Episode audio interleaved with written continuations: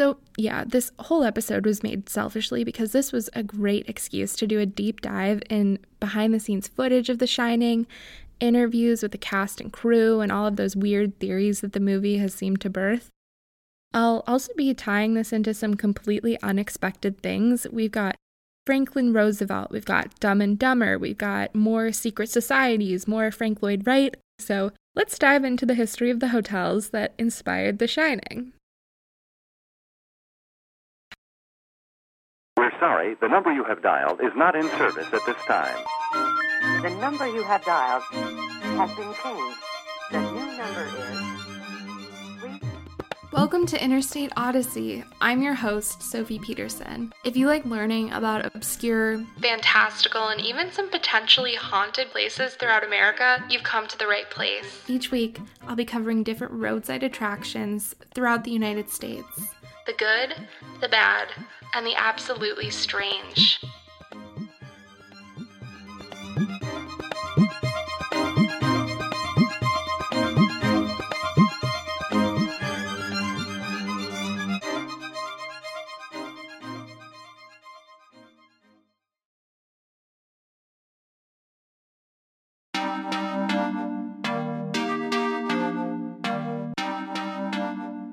Hi, everyone, and welcome to episode three. Let's just jump right in. I hope everyone's week has been going well. Um, and I'm going to tell you guys a little bit about what I've been up to. A couple of weeks ago, since I spend all of my time in our apartment watching movies at this point, thanks COVID, I turned on the 2018 film adaptation of Stephen King's sequel to The Shining called Doctor Sleep. What a fitting film during the times of COVID, especially now that we're in the midst of winter. The movie was pretty good, but the set design and meticulous replication of the original set in Stanley Kubrick's 1980 film, The Shining, was stunning. I worked in film production design and art direction in my pre COVID life, so I've always been fascinated by the process that directors and production designers use to come up with these immersive worlds. And a perfect example of this is the Overlook Hotel. Also, The Shining is a movie that I just watch over and over and over again, and I'm like weirdly obsessed with it. Plus, I just found out while researching for this episode that HBO has ordered a new show from Bad Robot and J.J. Abrams called The Overlook, so I figured this would be a great primer for the upcoming HBO treatment that this horror mainstay is about to get. The Shining was made in 1980, long before Google was even a concept, so finding inspiration had to come from boots on the ground scouting and research instead of relying on internet search engines for reference materials. With that idea in mind, I decided that a great way to incorporate my love of film into my love of roadside attractions would be to cover the hotels that Stephen King and Stanley Kubrick used as inspiration for the book and subsequent film. This week, we'll be going west visiting locations in Oregon, Colorado, and California as we uncover the roots of one of the most frightening, iconic locations in movie history.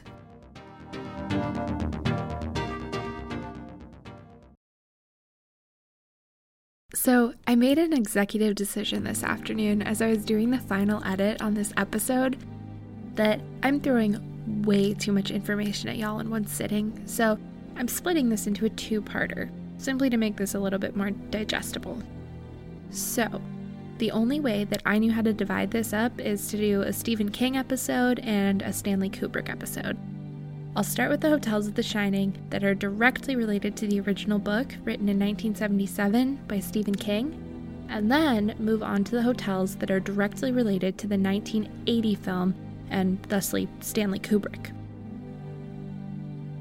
So, if you're interested in the book, this is your episode. And if you're interested in the movie, then skip on over to episode 4.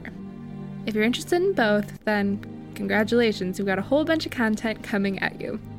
This episode, I'll be covering the Stanley Hotel in Estes Park, Colorado, with the history of the hotel, its creators, and why Stephen King thought it was interesting enough to write a book about. Let's dive in. And, and, and, and, and. Obligatory plug here, but if you're enjoying this content even a little, please make sure to rate, review, and subscribe to Interstate Odyssey. Before we kick things off, I should probably give a spoiler alert right here about the film and book The Shining because we're going to cover a lot of different scenes from them both in these next episodes. I'm assuming I don't need to do this because y'all have had about 40 years to read and watch it, but you never know. The general synopsis is that Jack Torrance, played by Jack Nicholson, takes a job as the off season caretaker of the isolated Overlook Hotel, located in the Rocky Mountains, as an opportunity to finish the book he's trying to write. He brings his wife, Wendy, played by Shelley Duvall, and his son, Danny, played by Danny Lloyd, who has a supernatural telepathic ability called the Shining. Jack's mind quickly begins to unravel as he and his family find more and more anomalies and horrors throughout the expansive hotel that they're all alone in. It's a story that revolves around the location it takes place in, making it clear that the hotel is the root of these hauntings, and the ultimate reason for Jack's descent into madness. So, how did the Overlook Hotel come to be? What went into the formation of scenes from the book and movie that can only be described as iconic? And, and, and, and, and, just one more thing that I figured I should mention, since this is episode three already, that I'm making this podcast completely on my own. I do all of the audio engineering, the script writing, recording, distribution, whatever, basically at my kitchen table. So if I get any dates or locations messed up, please bear with me. I'll do my best to correct as I go, but yeah, this is a one Soph show for now, which means I might slip up every once in a while, but back to our regularly scheduled program.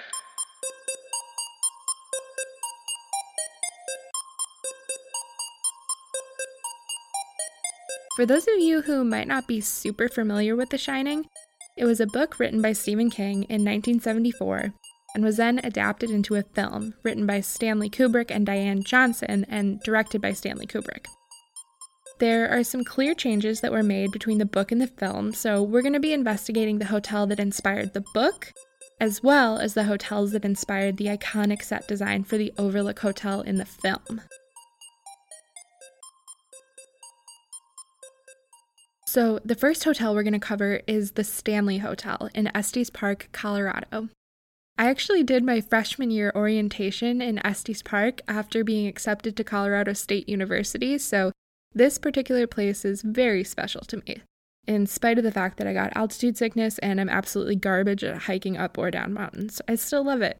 The first date we're going to cover is 1874. A guy that went by the name of Windham Wyndham Quin, yes, that's his real name, double Wyndham, one with an I, one with a Y, purchased 15,000 acres of land in Colorado for a game park and built a small tourist hotel there as well. Even though he went by the title Windham Wyndham Quin, he was also referred to as the fourth Earl of Dunraven. This dude has a surprisingly long Wikipedia page for someone that I have literally never heard of, but duh, this guy is basically the reason that we now have Rocky Mountain National Park. He also has some streets named after him in London, as well as Dunraven Pass in Yellowstone. There's even a Dunraven Peak near Yellowstone as well, in the Washburn Range. And last but not least, since I'm an art person, this made my ears perk up. He commissioned paintings by Albert Bierstadt of this land with the intent to hang them in his schmancy castles back in the UK, and thanks to that, we now have some really fab landscapes of this area that we know as Estes Park. Look them up, they're breathtaking and a really good reminder of the incredible land that we need to protect now more than ever. But eventually, the Earl of Dunraven sold his property in the early 1900s because of the increasing interest from encroaching settlers that he frankly didn't want to deal with. So, this is where our story of the Stanley Hotel starts. But first, I'm going to give you a little background about the creator of the place, Freeland Oscar Stanley. He was born and raised in Maine, of course, which bolsters my theory that Stephen King might be a time traveler, which is why he's able to come up with so many story ideas because, as we all know, he's from Maine too. Anyways, he was born June 1st, 1849. So, like, right after the Earl of Dunraven initially purchased the land in Estes Park. He grew up with many other siblings, including a twin brother named Francis.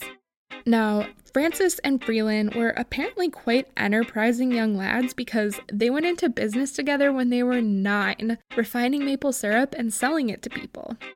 A theme that really seems to connect roadside attractions is just these wicked smart people with no outlet for that intelligence, or maybe not the right outlet for them to share their intelligence. Anyways, Freeland and Francis were clearly on their way, and by the time the boys graduated from what we now know as University of Maine Farmington, they had plans of being educators. I think some of their inexhaustible motivation was due to the fact that they had to have a very active lifestyle after suffering from tuberculosis as children. Somewhere in their college years, Francis decided school wasn't his thing, so he decided to drop out and create a whole new method of developing photography called dry plate. Well, okay, that's not true. This was kind of a Ford sort of thing where dry plate techniques had actually existed for quite a while, but Francis figured out how to make this mass production friendly, and the Stanley Dry Plate Company had begun. The brothers didn't stop there, though. Soon after the Stanley Dry Plate Company was started, Francis began development of a motorized carriage that was powered by steam. I guess Freeland was more of the execution than the idea guy because his brother Francis was just coming up with new innovations seemingly left and right. By the time Freeland was 54 and had multiple successful family companies under his belt, he was struck with a flare up of tuberculosis that he had suffered from as a child. This is when the idea of Colorado was brought up to him, mainly for its dry mountain air and abundance of sunlight. I used to live in Colorado, and I genuinely think moving to Colorado is an upgrade from any other state in the lower 48. I mean, I know I'm biased, but it's so beautiful. And just like Philadelphia, it's always sunny. Now he was in Colorado, loving life, and thought it would be a great time to upgrade this untamed wilderness and put in a fancy summer house for him and his wife Augusta. The original house was built in a colonial revival style by Stanley's friend Henry Lord Cornwallis Rogers, who I, I can't find a goddamn thing about him other than he designed the Stanley's original house and calling him Lord Cornwallis makes this seem like it took place in the 1700s and not at the turn of the last century, so maybe I should just leave that part out, I don't know. Anyways, the actual Stanley Hotel was built after Freeland and his wife Augusta were like, okay, it's beautiful here, but we're bored. So they employed the help of Robert Wieger, local Denver architect, to come on board and build the Stanley Hotel as we know it today. So they and other Tony East Coasters could take in all of that good air Colorado had to offer. In 1907, the property that was formerly owned by the Earl of Dunraven was split between B.D. Sanborn and, of course, our friend Freeland Oscar Stanley. The hotel looked anachronistic in this primarily uninhabited area of Colorado at the turn of the century, what with its indoor plumbing, electric lights, and other high society East Coast amenities that were at guests' fingertips. Something that I found funny was that when the Stanleys were building the hotel, they considered naming it the Dunraven, but the previous landowner, Lord Dunraven, had such a bad reputation amongst the locals that they literally sent Freeland a petition telling him, hell no, please name it after yourself instead. He obliged, and in 1909, the Stanley was up and running. Remember how I said it was super fancy because it was one of the only places that had electricity? Well, they were also big on gas power as well, and that came back to bite them a couple of years later because in 1911, a pipe leaking blew the place up and started a huge fire. Ultimately, no one was killed, but one maid named Lizzie got thrown out of a window and broke both her ankles.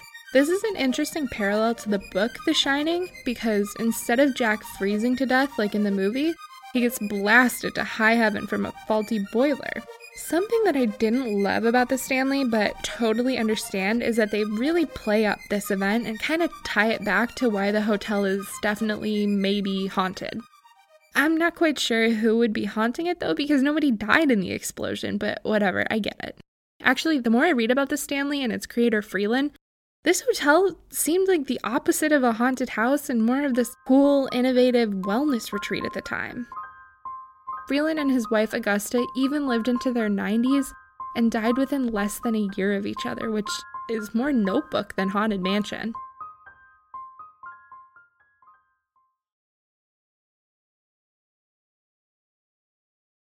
So let's fast forward a bit.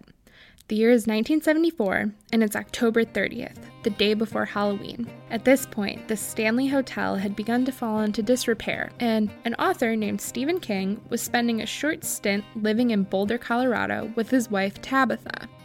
Apparently, he was in the process of writing a novel with the working title Darkshine that took place in an amusement park. I would outline the rest of this story, but a short excerpt from the book Stephen King Companion by George Beahm does a way better, more concise job.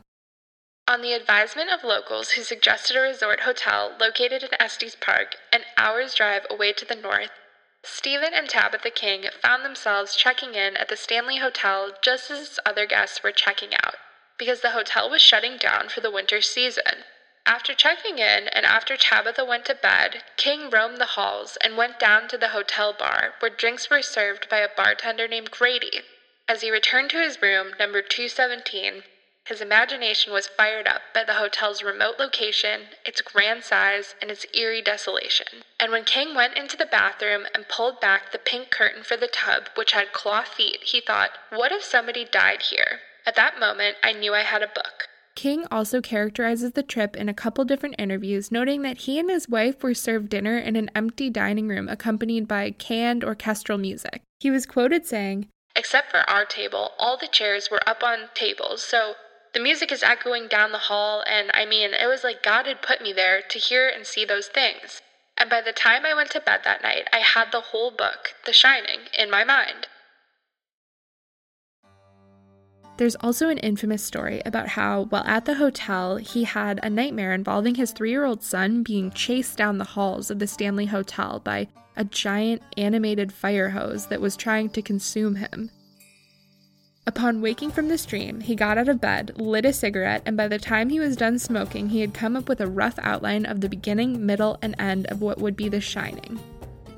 This is totally unrelated to the hotel itself, but I just read an article stating that the concept of The Shining, where having these telepathic abilities that Danny and Dick Hallorann shared, came from a John Lennon song, Instant Karma. You know, where he says, and we all shine on. If Stephen King ever hears this podcast, please, Stephen. Can I call you Stephen? Let me know if that's true or bunk, because if it's true, then I'll be two for three with an episode with a Beatles reference. I think the lack of actual hauntedness in the Stanley Hotel is a testament to Stephen King's storytelling.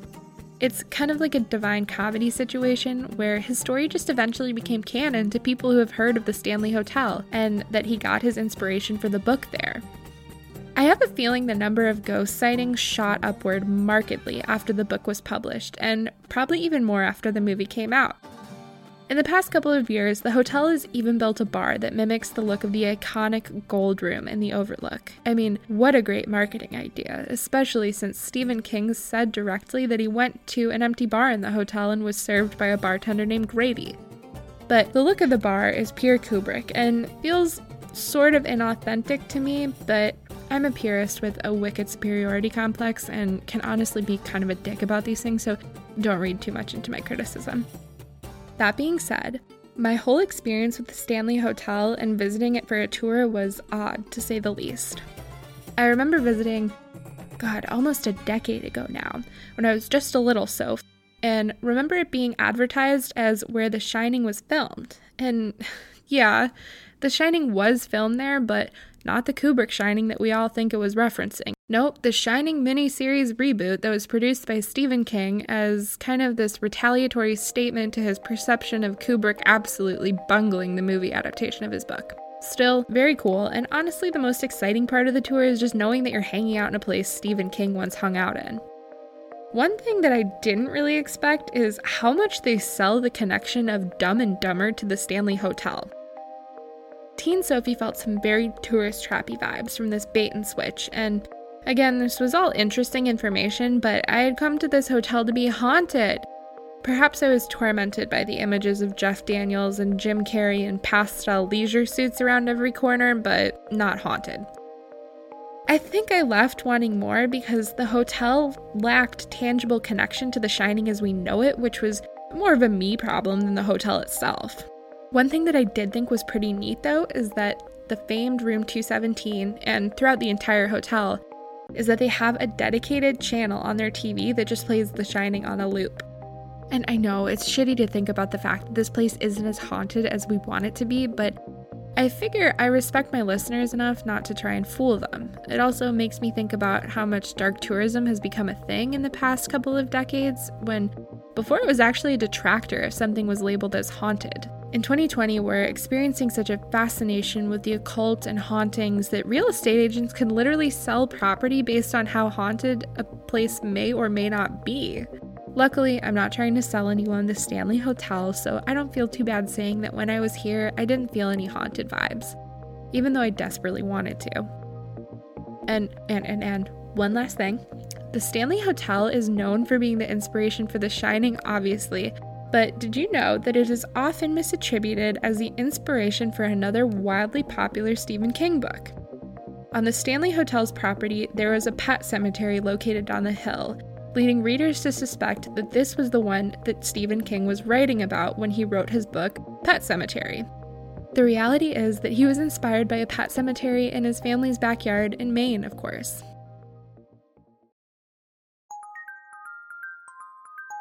Right now, you might be thinking, okay, this place you just described doesn't really sound at all like the set in the movie, and that's because they're totally different and inspired by different hotels. Check out part two to learn all about why Kubrick deviated from the original book, what led him to those choices, and the history behind the hotels that inspired a horror movie that still terrifies viewers. Also, I told you guys about my experience at the Stanley Hotel, but I'm interested in hearing if any of you have been there and what you thought of it. I finally made an email for the podcast, so if you feel like sharing, drop me a line at interstateodyssey at gmail.com. Now, let's check out part two.